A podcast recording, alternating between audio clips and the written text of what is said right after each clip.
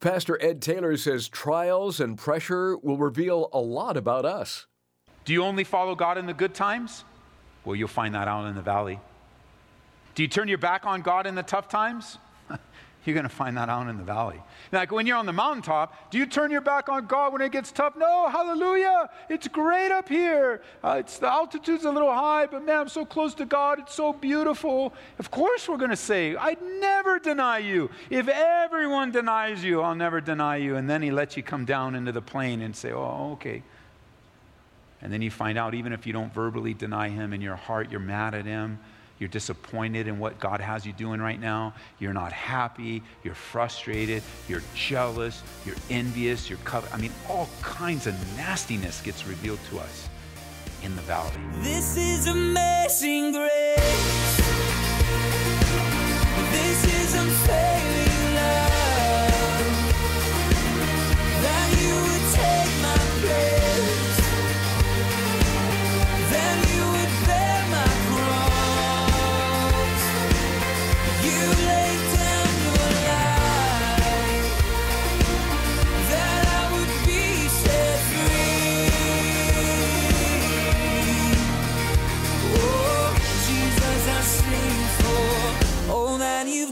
For me. Happy New Year, friend. We're glad you could join us today, and we're looking forward to what the Lord has for us through the teaching and application of His Word here in 2019. Today on Abounding Grace, we pay a visit to 1 Kings 20.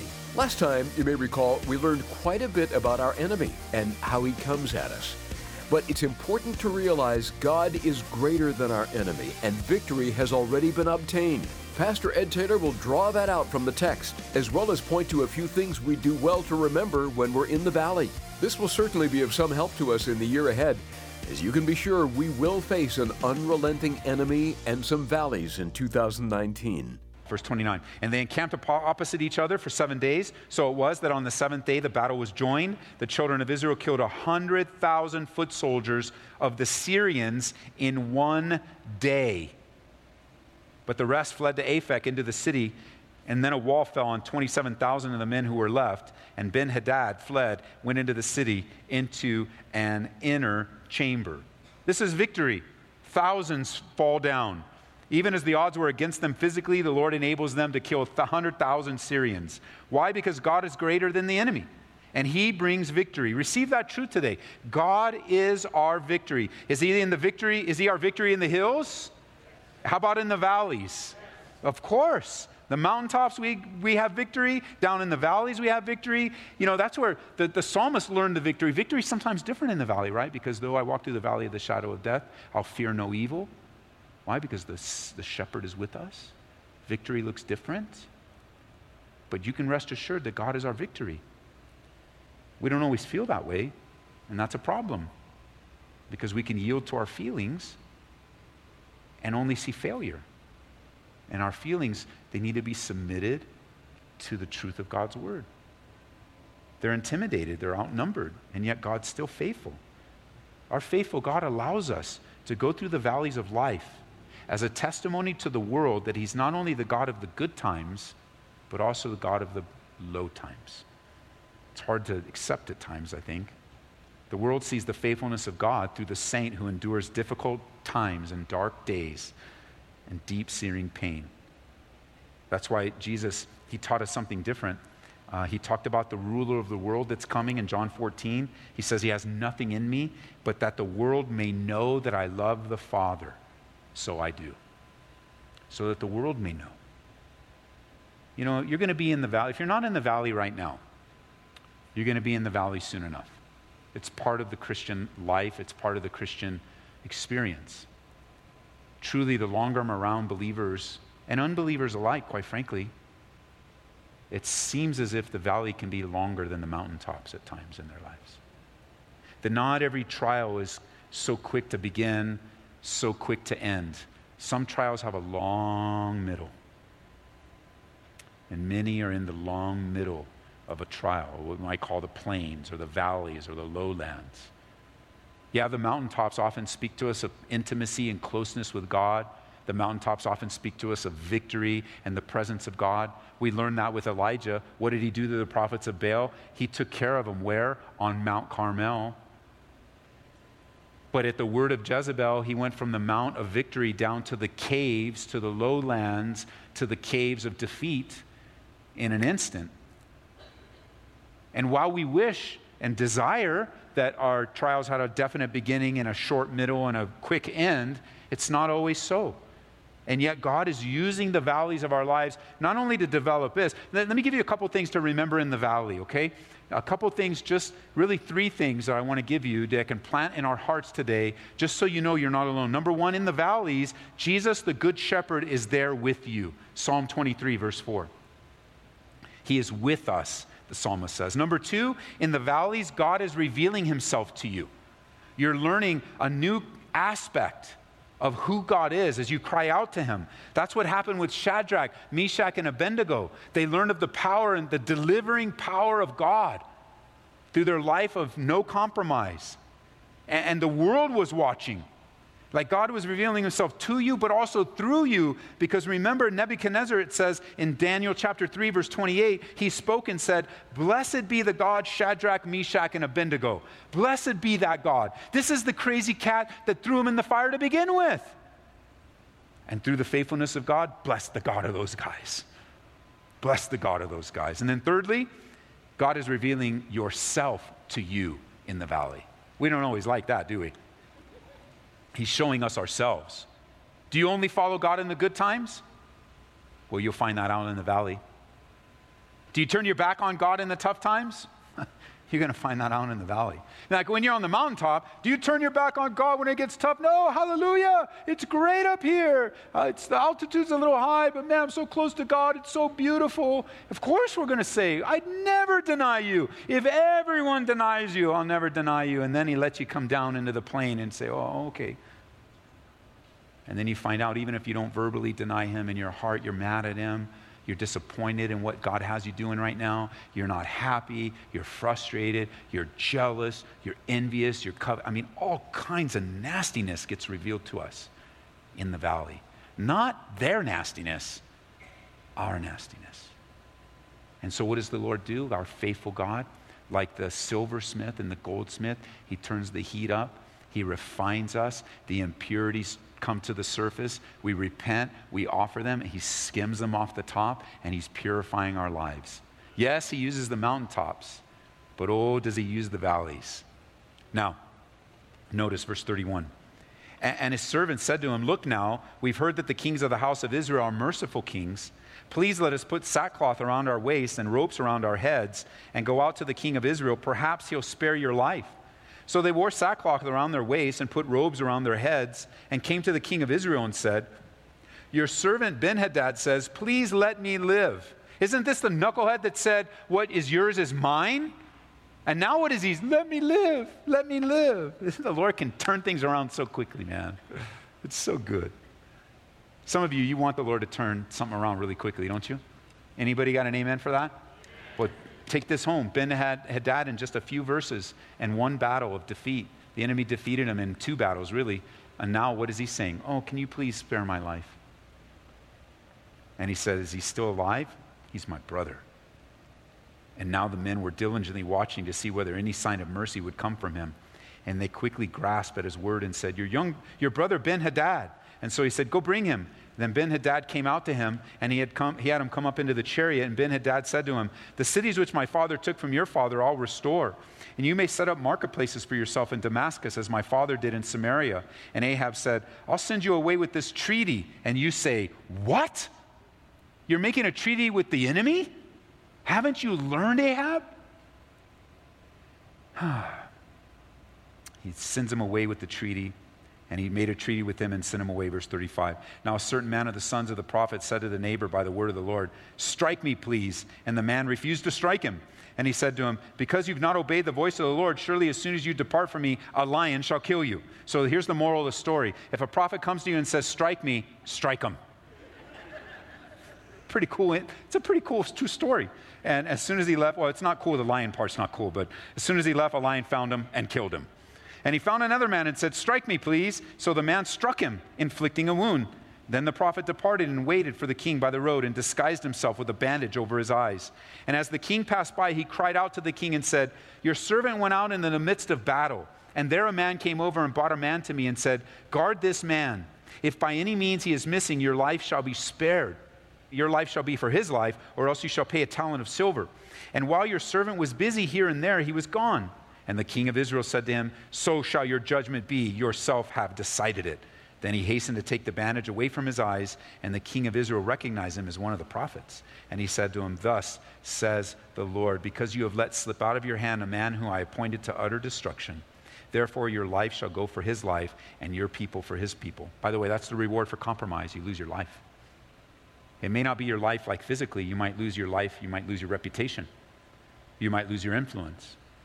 You might lose the effectiveness of the anointing of God in your life. You might lose years where God will have to come to you and say, I'll restore to you years that the locust eaten. But here, you know, he's not blessed. Compromise did not bless Ahab. And the king of Israel went to his house, sullen and displeased, and came to Samaria. Isn't it interesting that trials and pressure reveal what's inside of us? It, it's, if you were driving with me uh, to the office, but you didn't know what I put in my cup, uh, what I put in my little thermos, I mean, you could guess, but you don't know. Um, I could tell you anything's in there and you wouldn't know because you can't see through it. It's got a top on it and it's got a little hole to drink through. But if I drive a little too fast or I hit some construction or something and that little cup bounces and spills all over me, you're going to know exactly what's inside. I'm going to remember what's exactly inside. It's going to burn me. It's my latte that I had made extra hot and there I am driving along. Everything's fine. You don't know what's inside until you hit a bump in the road. And that's how life is. The bump in the road did not put anything into that cup, it didn't create what was inside of it, it just revealed it. And that's what trials do in our lives. Trials don't create in us the ugliness that gets revealed. As I've mentioned many times before, you can use all sorts of different uh, illustrations. Sometimes I use a, a, hammer hitting your thumb, but let's go to the ladies and you're sewing and you're sewing, choo choo true, you're crafting, making some for Pinterest or whatever you're doing, and then there you are, and you stab your thumb with that big needle. And out of your dainty little mouth comes the wickedest F bomb that you never even said F bombs when you weren't saved. But you might have been reading something or listening to something or watching something that's been putting all that in and you've been holding it in and you've been holding it in and you stabbed yourself and you scream and the kids said, What? And now you got to explain yourself. And as you're sitting down, and then come, your husband comes home. I don't know what happened. You know, I would have never said it, honey. I would have never. That stupid needle would never been on my. I would have never said that word if I wouldn't have pushed. No, no, no. The thing is, is you've been saying it in your heart and your mind for a long time. It's inside of you. And the stabbing of your thumb is what brought it out. You can't blame the needle, blame yourself. Somehow, that word's been harboring in your heart. Of course, I use a great exaggeration, but you can fill in the blanks of what that might be. Perhaps that illustration isn't such an exaggeration for some among us. But the reality is this what's inside of you will come out both bad and good. And it's the bumps in life and the trials and temptations and difficulties of life that will reveal. Now, you have to put that in context of not condemnation, but the long suffering of God. I mean, if God is long suffering with wicked Ahab, I love what Paul says when he writes to the Romans. He says, you know, if God did so much for us when we were sinning and rebelling against him, how much more in Christ? How much more in Christ? How much more by faith in Jesus? And so, as things are revealed in our lives, it's not for the purpose of, of destruction of our lives, but rather for the purpose of the destruction of our flesh and our flesh life. There is no shortcut to spiritual maturity. Everyone on the road to spiritual maturity will have days or months or even years on the valley of bumps and bruises, trials and tribulations. And when it reveals things in us, you won't always be happy, but you need not be condemned. Syria just wants to save their own life. They'll take, just like the enemy, he'll take whatever you'll give him. But Ahab's priority in life was status and power and ruling, rulership. It's one of the main reasons he failed miserably, and God will not deal with any of that. Which opens the door for this interesting thing with the prophet. You know, hit me, I don't want to hit you. Hit me, or a lion's going to get you. I'm not hitting you. Lion got you. And then he got the next guy, and it was a visual. God, and what, what, what tells me, just like with David and his friend Nathan, is that God will send to us messenger after messenger into our lives so that our sin might be acknowledged, confessed, and forsaken. And if the Lord's been speaking to you about a known sin in your life, don't be like an Ahab making excuses. Just deal with it. Repent, forsake it, come clean, forsake your sin, and live. And maybe you need to get right with Him today. That's why you're listening. Realize this God is not mad at you, He loves you. The wrath and anger of God was poured upon His Son, Jesus Christ. Now, it might feel like He's mad at you because you don't have a relationship with Him, but He loves you. And that love has been proven on the cross. He hates the sin in your life and he hates what sin is doing in your life, but the devil is your enemy, not God. He's your unrelenting enemy and he's searching for you. Remember, Jesus told the story of a shepherd who had a hundred sheep and one went astray? What did the shepherd do? He left the 99 and he searched for it until he found it. He wrapped it around his neck and brought it back home rejoicing. That's God's attitude towards you. That parable is not for us primarily, it's a picture of God. By application, it's for us. But really, what Jesus is trying to show us is the love of the Father for you, that He'll leave the 99 for you. For you. Time and time again. Time and time again. I just got word tonight of a disastrous ending to a brother that used to sit right there. As a matter of fact, that was the last time that I saw his face. He was sitting right here not too many months ago. And I personally, and many of the guys here, poured hours and hours and hours, days, and I mean, he was here off and on for many, many years, dating back to the very beginning of when we moved into this facility for at least nine years. And he would come in and out and in and out, and we'd reach out to him and we'd see him around town. And, and just recently, the, his life took a disastrous turn, and he's no longer with us. You know, the, the reality is, is that no one, none of us really know what a day will bring. And none of us really know how we're going to enter into eternity. But I do know this. I, I, do know this, and all of us can know this. I don't want to enter into eternity and compromise. I don't want to be a person that's in and out with the things of God, coming and going, but rather to press on, like Paul said, to press on toward the upward call of God in Christ Jesus. It matters. Your life matters. The ministry and fruit of your life matter. And like the shepherd, he's going to go after. He's going to leave the 99 to go after you, to pursue you. He's trying to help you. He knows that if you continue on in the way that you're going, that you're going to be miserable. He knows that if you continue on the way that you're going, you're going to make a mess out of your life and probably of those that you love. Not only was this man ending in disastrous, but so was a person next to him. I mean, end in disaster. Heartbreaking disaster. And God is just trying to help you. Don't run from him, run to him. And if you're not sure Christ is living in your life today, then I encourage you to respond to the invitation that I'm going to give in just a moment. Make your life right with God. If you've known God at one time, listening in on the radio, listening to King Ahab, wondering what a you know, many thousand, four or five thousand year text means in your life, I'll tell you what it means in your life. Don't be an Ahab. Ahabs are still alive today. Don't compromise. Go thorough, complete, obey. And now, you know, not even like Ahab, you don't, you, you have the strength of God inside of you. You don't have to stir up and muster up as much strength to, to give the old college try to obey. God is inside of you, wanting you to obey, empowering you to obey, giving you both the desire to will and to do for his good pleasure. And I know if God allows me another year, two, 18 years, whatever he has for me in ministry, I'll see more disaster with my own eyes. I'll receive a text message with a notification, like I did on this particular person. I'll pull up a newspaper article. I'll receive information from a police officer. I will, I, I know that if it's heartbreaking, to know that there'll be more disaster, there'll be more confessions, there'll be more result, re, re, regret, there'll be more.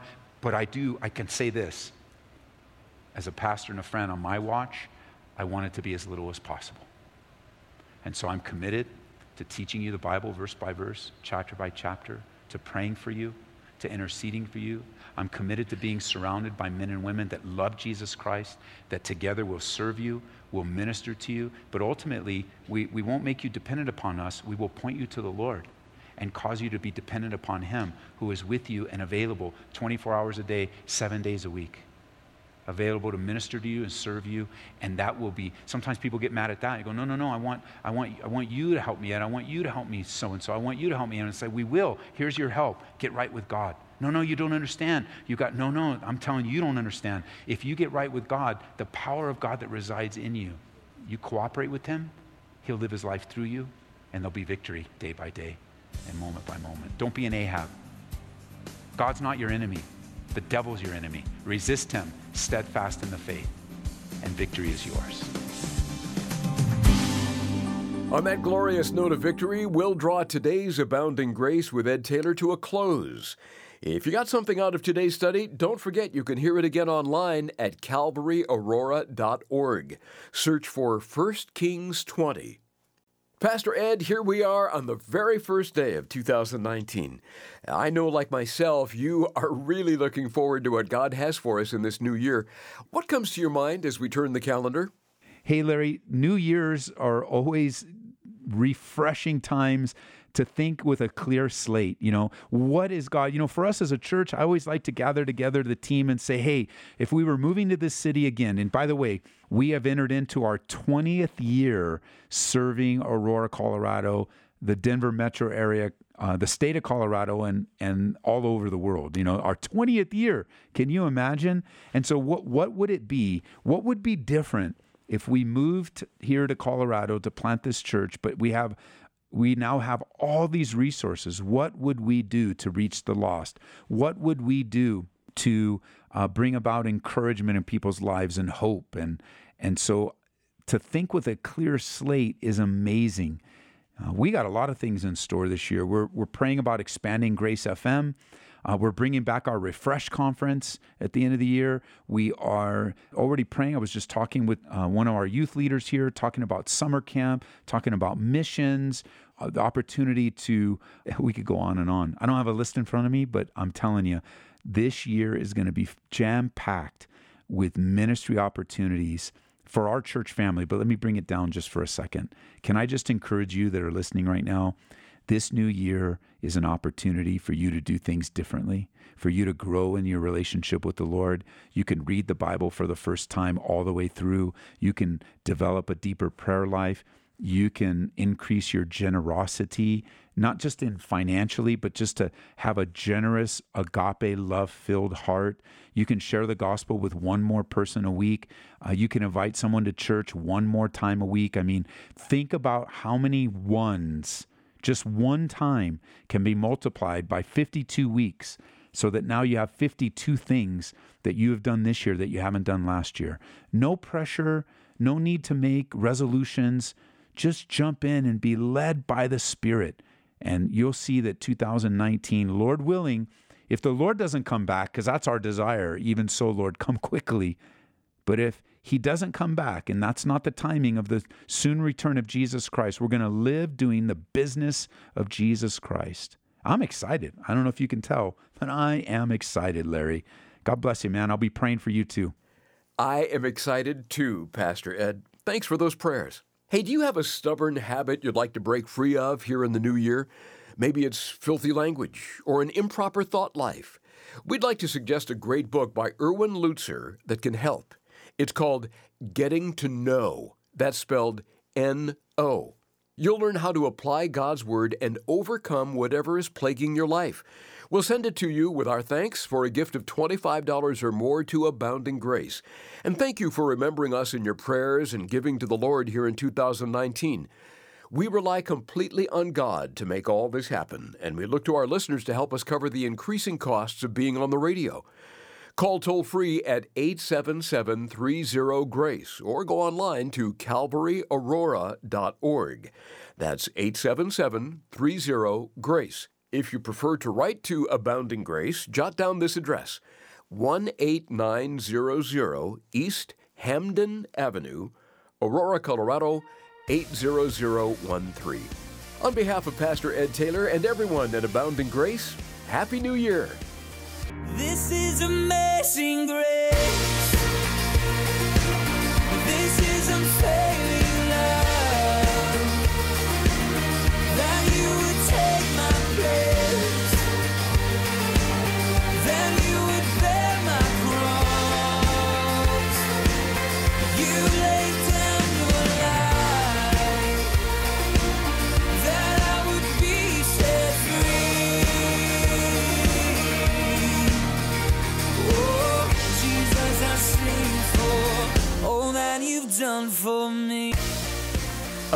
Grace with Pastor Ed Taylor is brought to you by Calvary Church, Colorado.